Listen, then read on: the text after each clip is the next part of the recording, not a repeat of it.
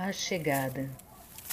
Conta-se por aqui que certo dia, quando algumas pessoas esperavam para assistir um teatro sobre a história da cidade, houve um clarão que cegou a visão de todos que ali estavam presentes.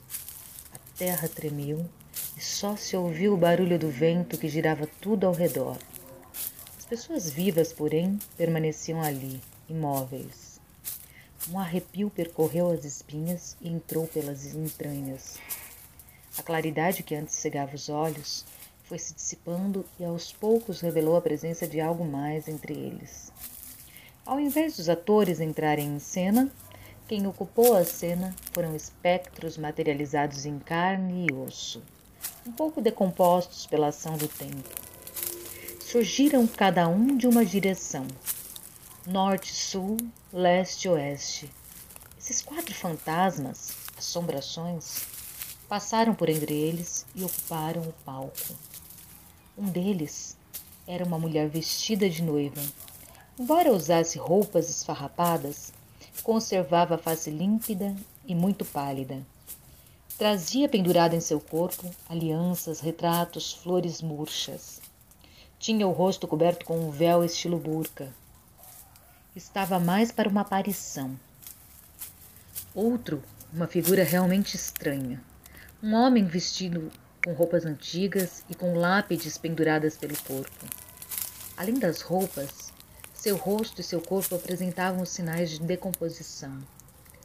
Trazia também junto de si pó, terra, pena de caneta tinteiro, chicotes, armas e objetos cortantes enferrujados em decomposição. No outro canto, viram algo que se assemelhava a um padre zumbi. O espectro usava pedaços de batina, tinha o rosto desfigurado pelo tempo e trazia nas mãos um vaso com uma cruz plantada. Pendurado em seu corpo estavam livros em decomposição, entre eles algumas Bíblias e o livro de São Cipriano, riscado e escondido. Carregava também uma bolsa com velas e outros objetos. E a última das figuras parecia ser uma das mais poderosas uma mulher lambuzada de terra, vestindo poucas roupas esfarrapadas. Seu corpo não apresentava sinais de decomposição. Parecia que ela era feita de terra. Estava enrolada em cordas e trazia emaranhada em seu corpo patuás, cocares, colares de sementes. Quando se movia, fazia a terra tremer. Quando piscava, disparava relâmpagos com o olhar.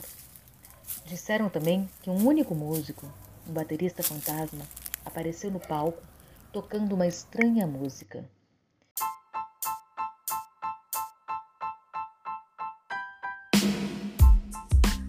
Os espectros das mulheres permaneceram imóveis por um tempo, observando. Já os dos homens começaram a se estranhar.